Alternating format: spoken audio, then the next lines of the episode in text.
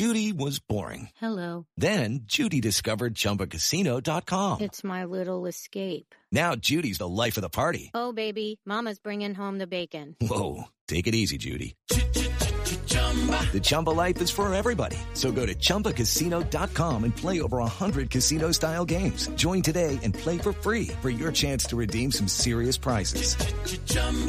ChumbaCasino.com. No purchase necessary. Void where prohibited by law. 18 plus terms and conditions apply. See website for details. Late last week, I was on the internet losing my mind.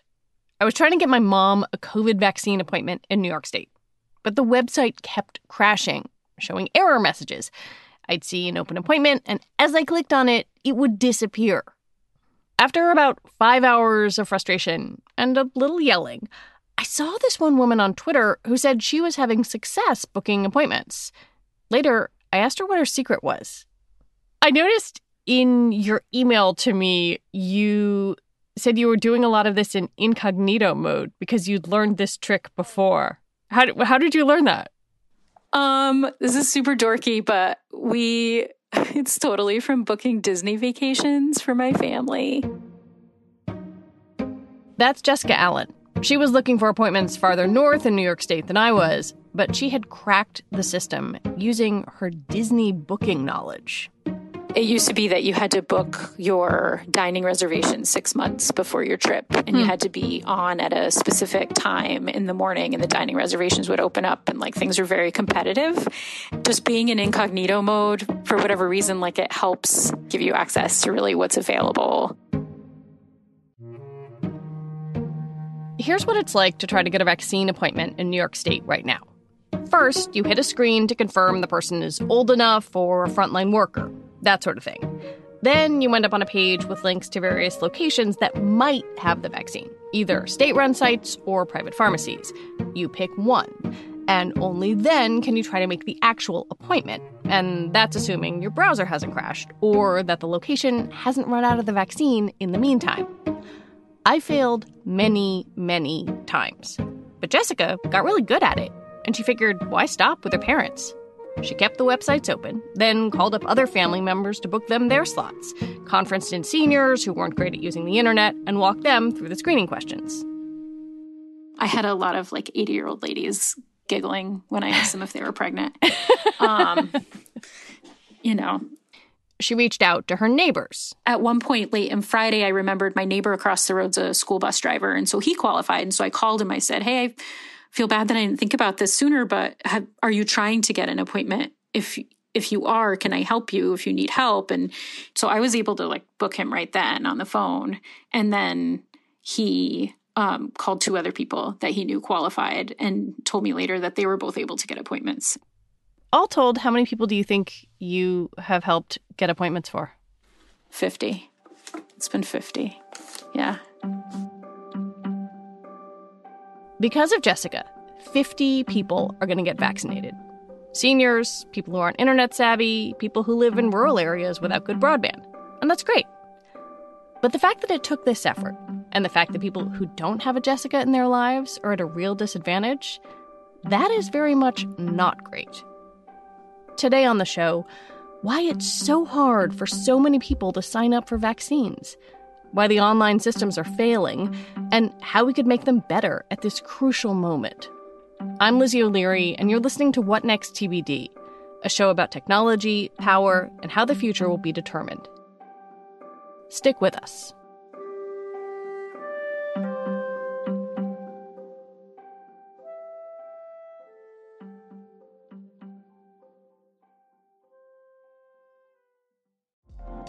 Apple Card is the perfect cashback rewards credit card. You earn up to 3% daily cash on every purchase every day. That's 3% on your favorite products at Apple, 2% on all other Apple Card with Apple Pay purchases, and 1% on anything you buy with your titanium Apple Card or virtual card number. Visit apple.co slash card calculator to see how much you can earn. Apple Card issued by Goldman Sachs Bank, USA, Salt Lake City branch. Subject to credit approval. Terms apply. Over the course of the past year, as states struggled to get COVID data out to the public, to update their websites, or to schedule testing, there was one group that seemed to be everywhere. If you put yourself in the shoes of a non technical decision maker in like local government, you've been handed this urgent priority and you need to make the tech work. That's Raphael Lee, who directs the health program at U.S. Digital Response, a collection of volunteers, engineers, user experience designers, and technologists who've been offering help for free to overwhelmed state governments. So, some state and local governments already have technical teams that have the ability to design new services from scratch or adapt open source or review vendors. They're not usually very big teams. Most state and local governments don't have these teams, and so they often go to the private sector for solutions. And software engineering is this crazy, topsy turvy world where the things that seem really hard are sometimes pretty easy, and the things that seem really easy can be pretty hard. So unless you have senior technologists on staff who can help you review your vendors before you sign the contract and pay them money, um, you're just going to buy based on the brochure that they give you. And how are state and local governments reacting to the problems with vaccine rollout so far? I mean, are, are they frustrated? Is that something that you're hearing? I think mostly people are confused. Hmm. It's a really hard problem to solve. It's the largest vaccination rollout in modern history. And the reason it's so complex is primarily because states are following a phased approach that prioritizes different groups of people, but they don't always know exactly how many doses they're getting or when they'll arrive. And when these things aren't certain, it's hard to plan ahead. More recently, we're seeing that the eligibility standards and the enforcement of those standards are changing as states adapt to the situation. And that makes all the technology projects a moving target for the health agencies. So I guess, yeah, as the standards change, you know, every week, every couple of days, it's pretty hard to be nimble and respond to that. Exactly. You know, I think from the perspective of people trying to schedule vaccine appointments for themselves or their parents, um, there's a lot of frustration. And it's a sort of overwhelming, singular question How could they not get this right? There have been months to prepare, a lot of systems in place to test this stuff out what is happening behind the scenes that is is explaining some of these issues?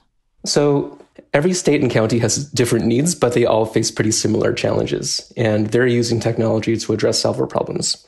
So there's the part that the public sees, and then there's the part that we don't really see. So let's start with the part that we do see. First, there are the informational websites that tell people when they're eligible for vaccines and where they should go the CDC has shared guidelines and recommendations about the order in which vulnerable groups of people should be prioritized. But ultimately, each state has the discretion to make its own plan. And these plans are usually complex enough that they're hard to communicate succinctly in plain words. Which which sort of makes me wonder why do this online at all? Or why do this particularly if you're thinking about seniors and marginalized populations? Why not meet them where they are as opposed to sending them to a kind of janky website? Ideally, you have an overall effort that is able to connect to all your populations. There should be an offline and an online component. The offline components don't scale very well at all. So, for example, if you had scheduling that was only based on the phone, you'd have everybody calling in all the time to the phone lines, and you'd have to scale up the people to handle those phone calls. And that is a very expensive and laborious and tedious operation. So if you have this kind of split response where the people who can get online can go to a website and do it there, then that frees up the phone lines and reduces demand on City Hall or the vaccine providers to handle the people who can only get in by dialing in by phone. And there are other ways technology should be able to help the process of getting vaccines into people's arms. There's also things like reminders. Um, so the Pfizer and Moderna vaccines are multi dose vaccines, and people are going to forget to come back for their second dose unless they get a reminder. I read a study in the UK about the hepatitis A vaccine. In the study, only 11% of patients completed their two dose regimen.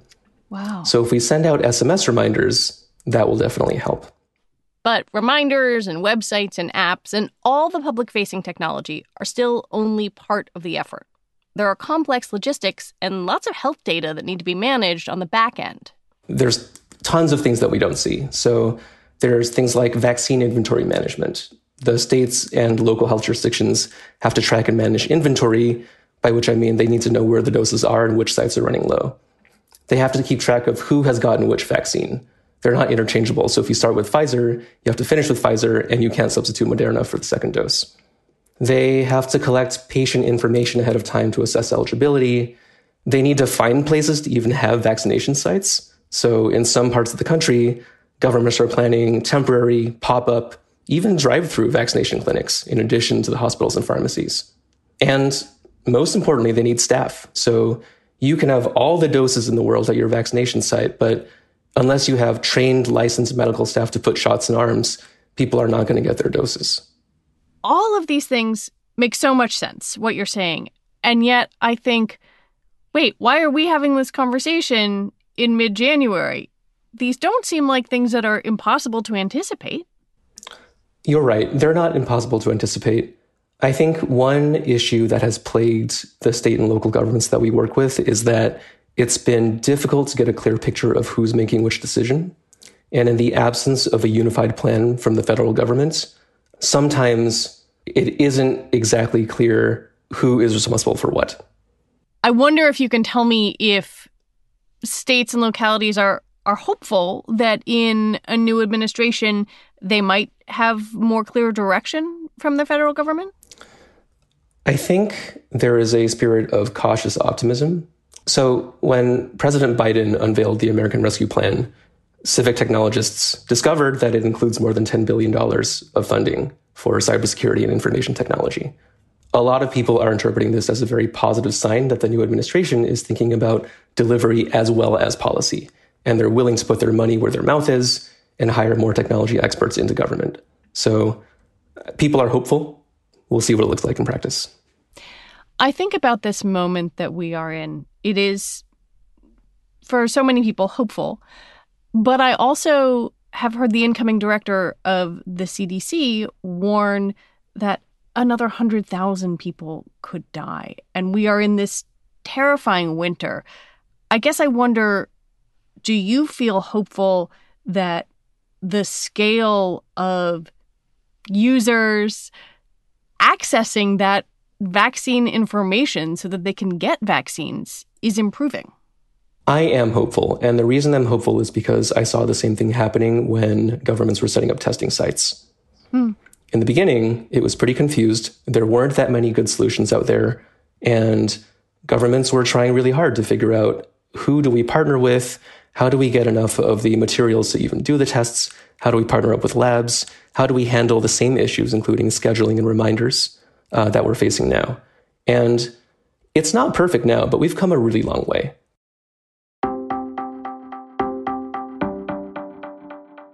State governments have made big strides with the help of groups like Raphael's, and many have had the benefit of time to work out kinks in their testing systems.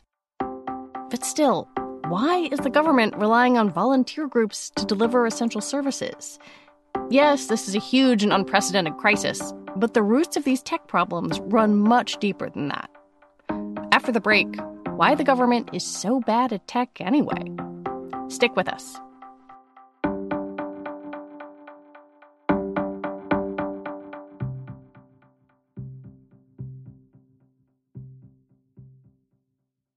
Hello, it is Ryan, and I was on a flight the other day playing one of my favorite social spin slot games on chumbacasino.com. I looked over the person sitting next to me, and you know what they were doing?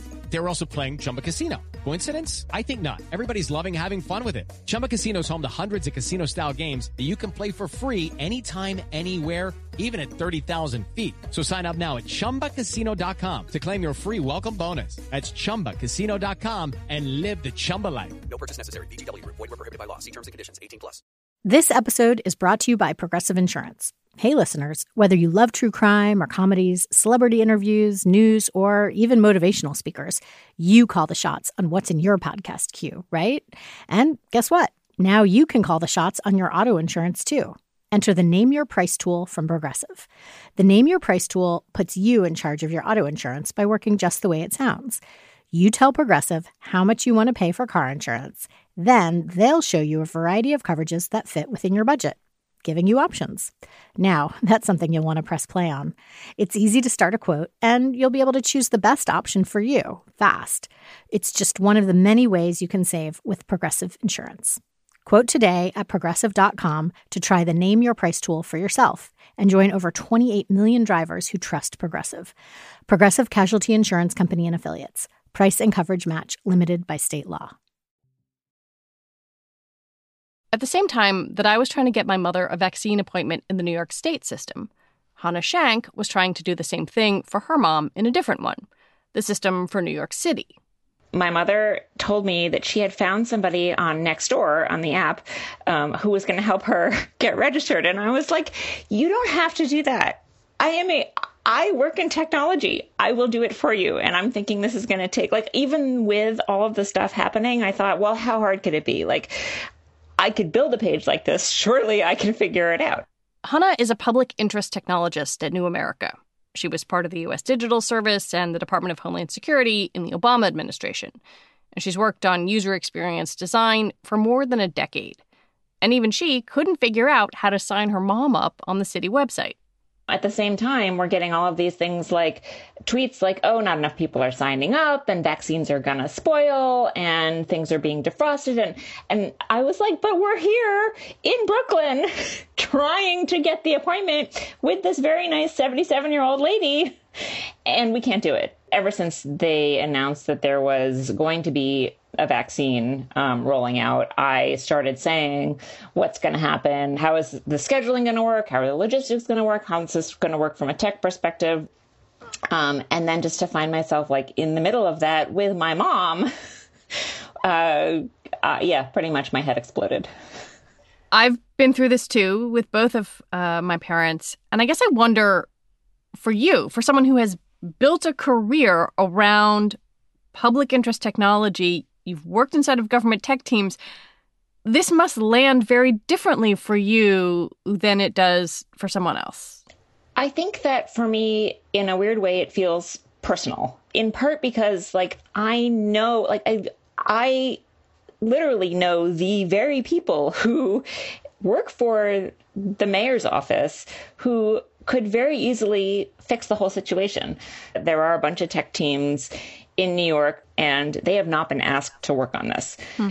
We have been preaching the public interest technology gospel for about four years now at New America and saying, like, it's really bad to not have technologists in government for a whole bunch of reasons you don't really want to see all of those things come true. You know, like, yes, we're saying this is going to be a problem. When it actually materializes, it's almost, it just feels terrible.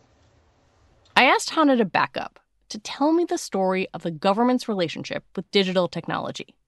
I think the story really starts in the 90s, where all of a sudden the private sector started to realize, like, oh, we actually need a functional website where people can communicate with us and maybe even like order things and track their order. And maybe that's like our primary mode of communication, even is people like chat with us. None of that happened in the government in part because of budget cuts and they didn't have the staff, but also government did not see its role as being customer centric. A lot of the mindset in this country is that government will help you if you really need it, but you better really need it. and you're, you got to prove how you really need it. Does that differ in other countries? I mean, how do we compare to someplace else that that is also, you know, maybe trying to get people vaccinated or just provide services online? It is really different from other countries. We had some conversations right around when the CARES Act was rolling out, and we compared notes with the deputy German finance minister because in Germany, they had gotten the checks out incredibly fast. And so we wanted to know how they did that. All of the language is don't worry, government is going to be there for you. We're going to help you. We're going to get you the money that you need. Just tell us what you need and we will provide it.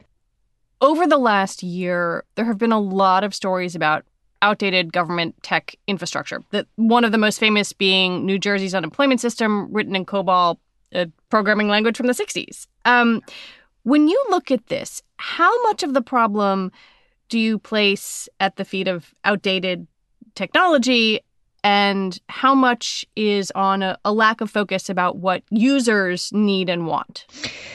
The outdated technology is really more a symptom than the main issue.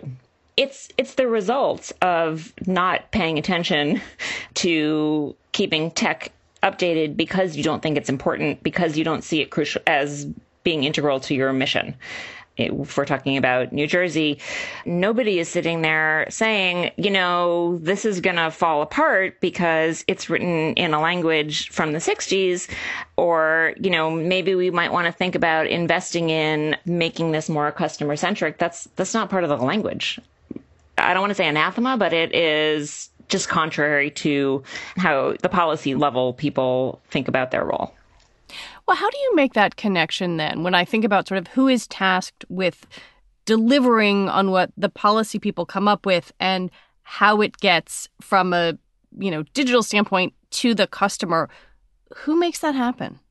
So this is, I think, why we are finally getting these conversations about user experience and people are finally paying attention to it because there has not really been a connection in the past. The policy people make the decisions and then the doers implement it. Today, the people on the doing side are like, how? Well, how? How do we do that? Because they're not they're not equipped. Some people are going to listen to this interview, and in fact, I've seen this reaction on the internet a couple times, and say, just bring in the private sector. Is that a good answer? Um, that is a terrible answer. Really? the private sector is already in if you think about the fact that all of this work is done by contractors. It's the same 10 people over and over and over again. It's Deloitte, it's IBM, it's Oracle, it's um, all of these big tech consultancies. They're already in. They are not looking out for people's best interest. They are typically looking for how can we make money? How can we write ourselves into an ongoing contract? For example, we'll license you a piece of technology. We won't build it for you. And then you have to pay us licensing fees to maintain this very quickly outdated piece of technology. It's, of course, a very natural response to say, well, just get Eventbrite. or like, surely there is scheduling software that someone could use. Right. This feels like looking for concert tickets right? Or like any of the thing, other things that we do a million times, like booking on Airbnb or like any other interface where there's a map and you pick a location and then you schedule a thing. Like we've all done that a thousand times. So why can't it happen in the, uh, in government? And part of the issue is that what is happening behind the scenes is actually really complicated. So there's the whole question of respecting people's privacy, but also want, being able to collect the right data so that we know where the vaccine has been distributed. It's more complicated than just throw the private sector at it. Hana says that what a lot of users, more well off users who are trying to make appointments, are discovering is the experience of being poor of needing government services that often just don't work. In a story you read about this, you wrote that a lot of Americans really only have to interact with government occasionally, doing their taxes, going to the DMV, maybe traffic court. But when we are talking about Americans who rely more heavily on government services, the failure of technology is a huge added burden in terms of time and effort required to navigate all of this. A hundred percent. I think it's partially just that the world has kept evolving and government has not. Um, but yes, I think an enormous piece of this is that the people who are frequent users of government services are people who are already marginalized or lower income. These are the people who need help. And so, yes, they are used to it being really awful to interact with government. So, in many ways, the fact that you and I are having this conversation is perhaps because more well off Americans are noticing this right now because of the pandemic. Absolutely. Absolutely. The entire population all of a sudden is having this wake up call that everybody else who has been act- interacting with government for a long time, this can't possibly come as a surprise to them. One of the things that I'm really struck by in this is the failure or what seems like a failure to think about those most vulnerable populations and to think about they the way they might be trying to access these sign up systems for example. If your only internet connection is on mobile um, and the mobile drop down menus don't work you have no recourse. Yes. That that is that is true. There are a significant number of government services that are designed purely for a laptop or don't function well on mobile, even though we know from research that a large percentage of the population is actually going to access this via mobile and maybe even over a cellular network because people don't have laptops or people don't have Wi Fi. While states like New York and California are struggling to get people signed up and vaccinated, there are places that seem to have hit their stride. When I asked people on Twitter to send me their vaccine sign up stories, I got emails from people in Michigan who had easy experiences. And Hana says things are looking pretty good, actually, in Alaska. In Anchorage, they built a tool that will go and look for appointments at all the different places and then deliver it in one interface. I don't know if it's because they have that and they all they have a tech team and they are using it, but Alaska is doing really well. And interestingly, they told me that they also gave the tool to North Dakota. North Dakota is also doing really well. So that was wonderful to see that. However, they were able to make that happen. They're using their tech talent, they're using their innovation team, and they're doing it in a way that is open source so that other states can benefit from it. The Biden administration's goal is 100 million vaccine doses by April.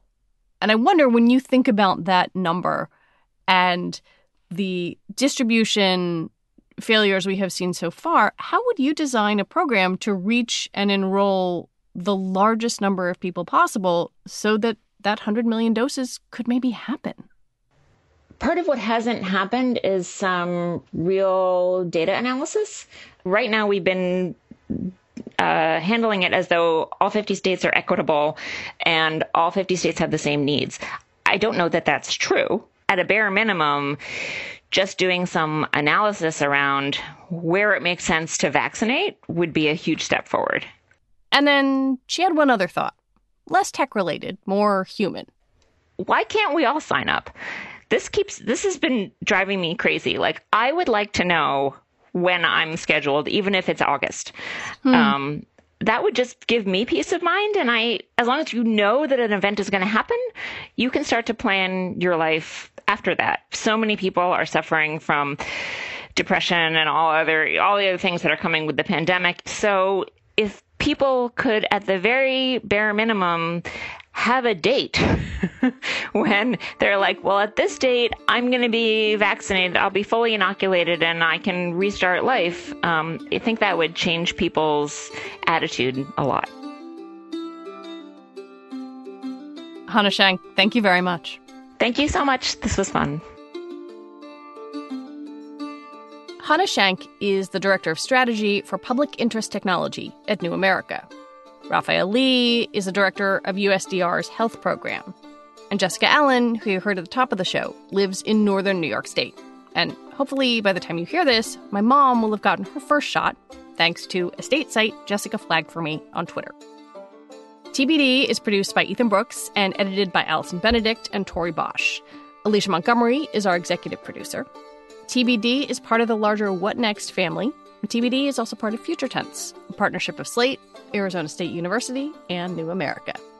Have a good weekend. Mary Harris will be back on Monday. I'm Lizzie O'Leary. Thanks for listening.